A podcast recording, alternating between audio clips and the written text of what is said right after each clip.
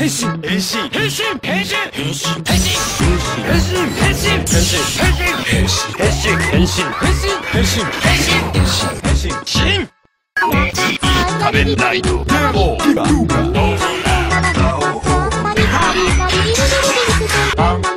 サイクロンどうか光るアクセルタイトストライク Halo Toku People dan Insan Kamen Rider, selamat datang kembali di podcast Numpang Lewat. Dan hari ini sebelum masuk ke segmen obrolan seperti biasa, ngobrol abis nonton. Abis nonton apa? Nonton Kamen Rider Zero One tentunya. Eh, gue pengen membicarakan sesuatu gitu di episode ini.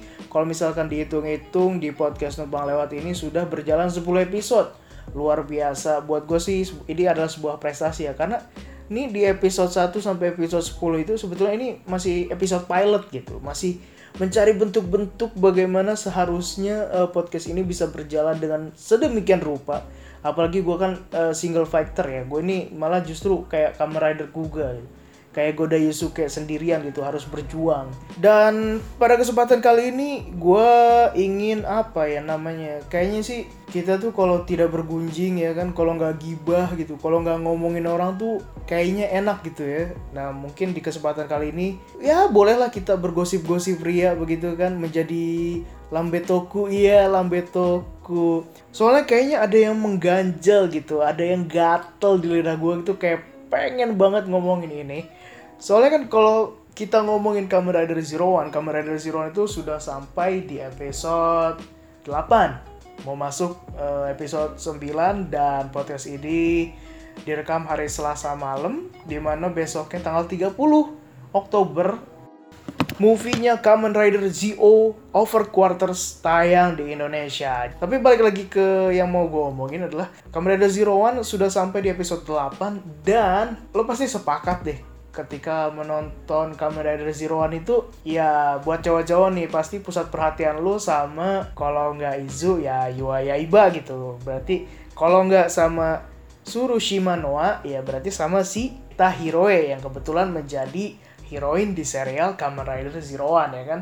Apalagi khususnya nih gue sendiri juga ngelihat uh, Kamen Rider Zero One ini dengan menjadikan seorang Surushima Noa yang berperan sebagai Izu menjadi heroin itu memang menarik perhatian banget gitu.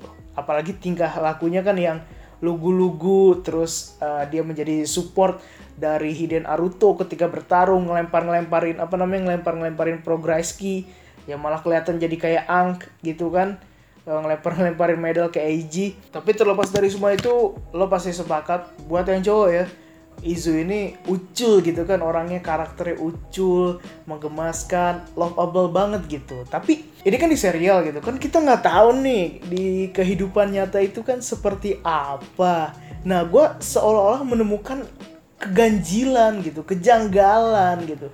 Jadi kayak gue bisa berteori atau bukan berteori sih sebetulnya husnuzon sih sebetulnya prasangka prasangka buruk ya sebetulnya ini nggak baik ya. Cuma ya buat bercandaan aja gitu buat kita jadikan bahan obrolan bahan gibahan ya kan bahan gosip nih. Zeron sudah sampai episode 8 dan mau episode 9 tapi coba lu perhatikan akun Instra eh Instagram. Akun Instagramnya Surushima Noa atau Izu. Lah Izu dah pokoknya ya. Surushima Noa soalnya berperan sebagai Izu. Lo perhatikan akun Instagramnya di mana akunnya ini adalah @veloniros underscore underscore n. Lo lihat apakah seorang Surushima Noa atau Izu di dalam Instagramnya pernah memposting foto dia bersama cast-cast Kamen Rider Zero One lainnya? Coba lu perhatiin. Pernah nggak ini di akun at veloniros underscore underscore n di akun Instagramnya Surushima Noa atau akun Instagramnya Izu pernah nggak? Dia ngepost satu foto aja barengan cast-cast Kamen Rider Zero One lainnya cek sekarang juga. Dan yang apa yang akan lo dapatkan? Yang lo dapatkan adalah ya Surushima Noa atau Izu ini tidak pernah atau mungkin belum ya belum pernah sekalipun memposting foto dia dengan case-case Kamen Rider Zero One lainnya. Sedangkan uh, lo bisa lihat di akun Instagramnya Igeta Hiroe di at Igeta Hiroe 23 yang jadinya UI yang jadi UI Aiba atau uh, Instagramnya si Fumiya Takahashi terus juga Ryutaro Okada dan case-case lainnya yang jadi Jin dan juga Horobi lo lihat mereka itu ada gitu satu dua atau ya beberapa foto yang mana mereka foto bersama case Kamen Rider Zero One lainnya gitu kan nah ini gue tuh kadang bingung nah ini orang apa gitu ya kok dia kagak pernah posting apakah memang dia lebih mementingkan fit Instagramnya agar lebih terlihat catchy, eye catchy gitu kan, terlihat edgy dan juga terlihat estetik yo. Ih, kita nggak tahu gitu. Atau mungkin memang ya sebetulnya dia tidak ingin bergaul dengan orang-orang gitu. Atau mungkin dia sombong, wah tidak tahu, tidak tahu juga, tidak tahu juga. Kalau kita mau husnuzonnya mungkin begitu. Aduh, uh, feed Instagram gue nih kayaknya nggak asik nih kalau di posting foto bareng-bareng udahlah biarin gitu. Tapi mungkin dia menyimpannya di tempat lain kan bisa aja. Kalau husnuzonnya ah ini orang pasti sombong gitu. Masa lebih mentingin feed Instagram? Ya Allah. Mulut mulut memang ya manusia itu gampang sekali member, apa memberikan sifat-sifat atau memiliki prasangka-prasangka buruk terhadap orang lain. Yang sebetulnya ini jangan. Ini jangan sekali-kali kita punya pikiran seperti itu. Tapi kan ini kita apa ya menduga-duga gitu, berteori-teori ria, teorinya di luar film gitu. Ya lu perhatiin aja dah.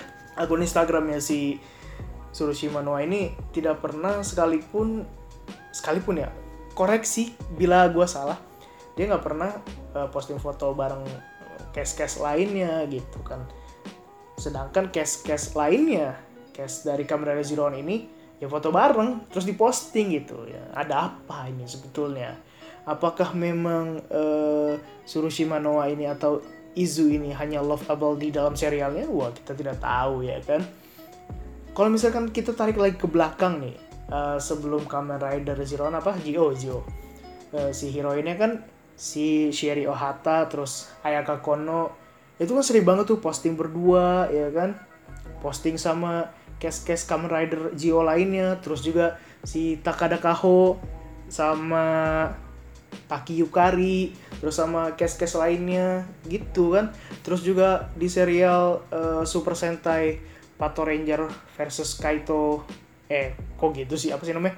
Super Sentai Kaito Ranger versus Pato Ranger. Ya si Kazusa Okuyama dengan Haruka Kudo itu kan main-main instastory bareng-bareng cast lainnya. Terus foto-foto bareng diposting sedangkan nih si Surushima Noa ini tidak ada gitu. Atau mungkin belum ya kita nggak tahu. Nanti di hari-hari berikutnya ya bisa jadi kan? Cuma kan itu akhirnya gue mikir nih dia lebih mentingin fit nih daripada mentingin persahabatan. Yo begitu. Mulut mulut ya. Padahal cowok tapi mulutnya begini ya malah ngegosip. Atau mungkin kalau misalkan pikiran-pikiran lain mungkin ya itu dari ininya kali ya dari apa sih namanya dari agensinya mungkin ya ada aturan kali atau apa ya gue juga nggak tahu sih. Ngomong-ngomong soal agensi kalau si Surushima Noa ini dia agensinya adalah Oscar Promotion. Eh Oscar Promotor ya? Oscar lah pokoknya Oscar. Dia satu agensi sama Kazusa Okuyama. Nah kalau lu liatin Kazusa Okuyama juga di Instagramnya dia nggak pernah atau nggak ada dia followingnya nggak ada. Jadi dia tidak memfollow siapa-siapa. Bedanya meskipun Kazusa Okuyama tidak memfollow siapa-siapa tapi tetap dia memposting bersama rekan-rekan cast-cast lainnya dari serial Super Sentai Kaito Ranger versus Lupin. Ah itu dia. Lupa gue Lupin Ranger versus Pato Ranger ya kan? Oh iya iya iya iya iya. Aduh lupa kan? Super Sentai, Kaito Sentai Lupin Ranger versus Keisasu Sentai Pato Ranger. Nah, begitu. Tapi ini semua hanya ini ya, hanya gosip-gosip ceria ya, gosip-gosip ceria gitu. Jadi kayak lucu aja dia di serial kok begini-begini begini tapi masa nggak pernah posting foto sama temennya ya gitu tapi kan kita nggak tahu di balik semua itu apa ya memang mungkin si Ino Surushima ini adalah orang yang sangat estetik gitu ya mementingkan estetika fit Instagram gitu agar terlihat bagus ya tidak masalah. Mungkin ada juga orang yang sebagian seperti itu kan. Tapi kita nggak tahu di belakangnya seperti apa. Justru dia mungkin saja dia justru adalah orang yang tidak ingin uh, apa ya membagikan momen-momen bersama sahabat-sahabatnya kepada orang lain. Karena setiap kenangan ataupun kebahagiaan yang ia lakukan bersama sahabatnya adalah sesuatu yang harus ia nikmati sendiri.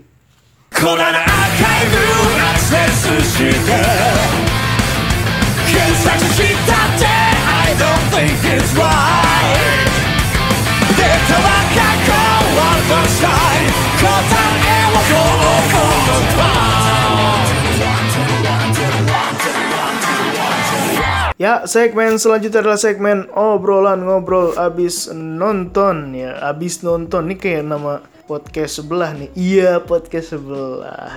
Podcast habis nonton itu juga sering gue dengerin kok. Uh, soalnya gue juga pernah ikut partisipasi di podcast habis nonton gitu kan memberikan pendapat gue mengenai salah satu film film Joker ya.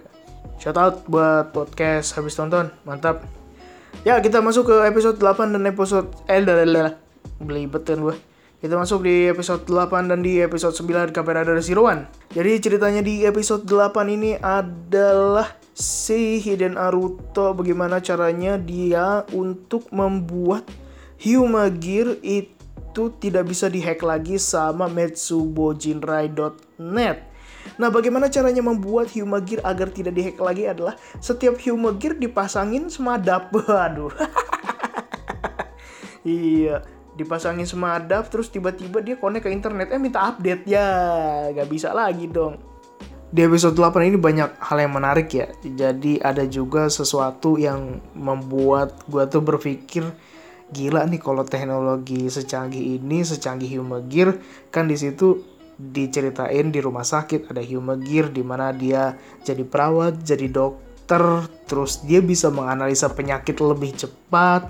Dan juga kalau kata Izu, Izu bilang secara statistik Humager itu lebih ahli dalam memberikan perawatan. Jadi pokoknya dia memiliki nilai lebih daripada manusia. Lo bisa bayangin kalau misalkan someday suatu hari udah someday suatu hari lagi pemborosan kata nih misalkan someday uh, artificial intelligence atau kecerdasan buatan ini secanggih Humager lo bisa bayangin mungkin makin banyak aja ya pengangguran gitu ya udah mah kerja susah harus saingan sama orang ya kan?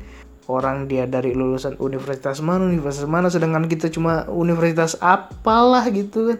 Terus saingan juga sama robot sama human gear sama mesin. Waduh bahaya bos. Aduh bagaimana ya? Ya tapi ini memberikan uh, tamparan buat kita juga bahwasanya di era globalisasi ini anjay di era globalisasi ini gue ngomongnya udah kayak orang tua ya pokoknya ya intinya kita harus memang bersaing gitu memiliki motivasi dan juga integritas. Eh apaan sih? Pokoknya kita harus uh, bisa menjadi lebih daripada orang lain gitu biar kita survive di dunia yang sangat keras dan juga kejam ini. Wih mantap tidak tuh? Dan di episode 8 ini kita tahu bahwasanya ternyata Jin dan Horobi adalah Gear ya kan? Dia Gear tapi dia ini jahat gitu. Nah kenapa bisa jahat kita belum tahu kenapa mereka bisa jahat bisa jadi jahat ya. Atau mungkin sebetulnya mereka baik ya kan? Terus kemudian jadi jahat. Karena memang orang baik adalah orang jahat eh orang jahat adalah orang baik yang tersakiti. Udah udah kayak film-film Joker gitu. Yang mana tujuan mereka adalah uh, membuat arc di sini dibilang di arc yang um, ya tujuannya itu uh, memusnahkan manusia atau menghancurkan manusia. Nah, di sini ada satu kata yang terucap yaitu adalah singularity. Singularity ini adalah e, kalau di episode 8 dijelaskan keunikan teknologi yang mana mereka bisa mendapatkan kekuatan di luar desain manusia atau dalam simpelnya adalah ya human gear ini bisa berkehendak sesuai dengan keinginan mereka meskipun mereka adalah mesin. Singularity ini gue jadi inget ini ya serial Kamen Rider DNO ya. E, di situ juga kan ada singularity point atau dalam bahasa Indonesia-nya diterjemahinnya itu adalah titik keanehan. Nah titik keanehan ini kalau di Kamen Rider DNO itu terjadi pada si Nogami Ryotaro dan ketika ada si titik keanehan ini, maka si titik keanehan ini apa yang terjadi di masa lalu, apa yang terjadi di masa depan, e, meskipun masa lalu dan masa depan itu berubah, si titik keanehan ini tidak berubah. Nah, sedangkan di Kamen Rider Zero One, singularity adalah keunikan teknologi. Mereka bisa mendapatkan kekuatan di luar desain manusia. Jadi ketika ada Human Gear sudah didesain manusia sedemikian rupa, pokoknya ada pakem-pakemnya. Misalnya si Human Gear ini adalah uh, dokter, ya udah dia tuh bisanya ini, ini, ini, ini, ini, ini. Tapi ketika dia sudah mendapatkan singularity, keunikan teknologi ini, maka dia bisa bertindak lebih dari itu. Makanya di episode-episode sebelumnya juga kan tiba-tiba uh, pokoknya aneh lah tiba-tiba kok begitu gitu loh. Ya begini, begitu apa begini nih jadinya. Ya begitulah pokoknya. Uh. Dan di episode 8 ini gue agak terkejut dan juga kaget dan juga ter wow wow wow wow gitu ya terngangah ya terngangah karena ini rada-rada creepy rada-rada serem dan juga rada-rada uh, seharusnya sulit itu untuk ditangkap sama anak kecil. Creepy-nya gimana? Creepy-nya adalah ketika si Masiro, Masiro Chang, Gear yang ada di rumah sakit itu, ketika dia mau jadi magia, itu serem banget men. Dia ketawa-ketawa, ya kan? Ketawa-ketawanya bukan ketawa biasa, tapi ketawa, iya, serem dah pokoknya. Dan juga di episode 8 ini, ini kan pertama kali muncul ya, sebagai debut, debut Kamen Rider Horobi, Kamen Rider Horobi, yang mana Horobi ini adalah Gear, tapi dia jahat. Karena kan Gear memang dibuatnya untuk sesuatu yang baik ya kan, membantu manusia. Apakah Horobi Gear baik karena orang jahat adalah orang baik yang tersakiti ah. Overuse gak sih itu ya begitulah pokoknya. Nah eh ketika siapa sih tadi? Horobi bertarung dengan Vulkan. Bertarung sengit dar der dor bes duar gitu. Nah terus si Horobi mengeluarkan finishingnya atau jurusnya. Dan ketika dia mengeluarkan jurus itu lo coba capture. Adegan ketika si Horobi itu nyerang si Vulkan dengan finishingnya. Terus itu itu kayak ada siluet dan siluet siluetnya kamera Vulkan sama kamera Horobi. Terus di tengah-tengah itu ada kayak bercak merah gitu loh. Bercak merah. Dan yang warnanya merah kan biasanya kan darah ya kan? Iyalah yang warna merah darah. Nah itu menurut gue sih serem gitu. Dan eh buat anak kecil tuh agak-agak eh gitu dah pokoknya. Agak-agak kayaknya kurang gitu kurang cocok buat anak kecil dan juga nih faktanya di Jepang Kamen Rider Zero One episode 8 ini dapat rating yang rendah dibandingkan dengan rating-rating di episode-episode sebelumnya. Nah, data ini didapatkan dari Badan Pusat Statistik Jepang. Nggak tahu lah, pokoknya uh, ada statistiknya kalau di episode 1, episode 2, episode 3, 4, 5, 6, 7 itu rata lah sama lah hampir sekitar ratingnya 3,7 persen 3 lah nah di episode 8 ini dapat rating yang paling rendah dengan 2,3 persen karena memang uh, usut punya usut dengar-dengar dari kuping kiri ke kuping kanan gitu. Desas-desus yang beredar di masyarakat para pecinta Kamen Rider, toko people dan insan Kamen Rider. Orang tua di Jepang itu sangat apa ya, sangat protektif terhadap anak-anak mereka gitu. Jadi suatu tayangan acara televisi yang memang seharusnya dikonsumsi oleh anak-anak itu kadang-kadang uh, mereka itu bisa memberikan pengaruh gitu. Kok tayangannya begini? Terus tiba-tiba berikutnya adegan yang sebetulnya ini keren gitu. Ini keren banget sih kalau menurut gue dikasih siluet gitu kan dar pokoknya keren gitu. Tapi mungkin suatu saat eh, nggak uh, diadain lagi karena memang orang tua orang tua di Jepang itu sangat uh, protektif sekali terhadap apa yang dikonsumsi atau apa yang ditonton sama anak-anaknya di sana gitu. Dan gue ya cukup kaget aja ngeliat ginian tapi mak secara seumur gua gitu ya ini ini bagus. Nah terus lanjut di episode 9 kalau di episode 9 itu ya lanjutannya dari episode 8 Ih masa sih? Nah kalau di episode 9 itu kita dikasih tahu kalau Huma Gear yang dihack itu matanya warnanya merah sedangkan yang nggak dihack itu warnanya biru. Nah kenapa Huma Gear yang matanya dihack eh kenapa Huma Gear yang dihack itu matanya merah? Karena mungkin Huma Gear yang dihack ini sering naik motor gitu.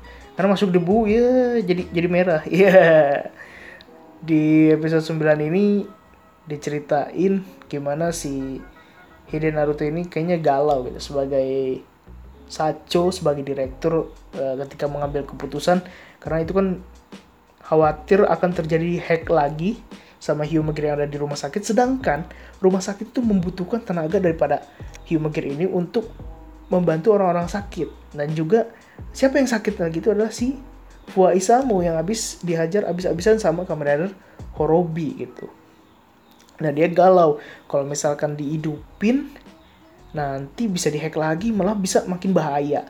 Sedangkan uh, kalau dimatiin sistemnya nanti yang nolongin orang-orang dan pasien tuh siapa gitu. Dia akhirnya uh, berpikir berpikir terus datang si Iba.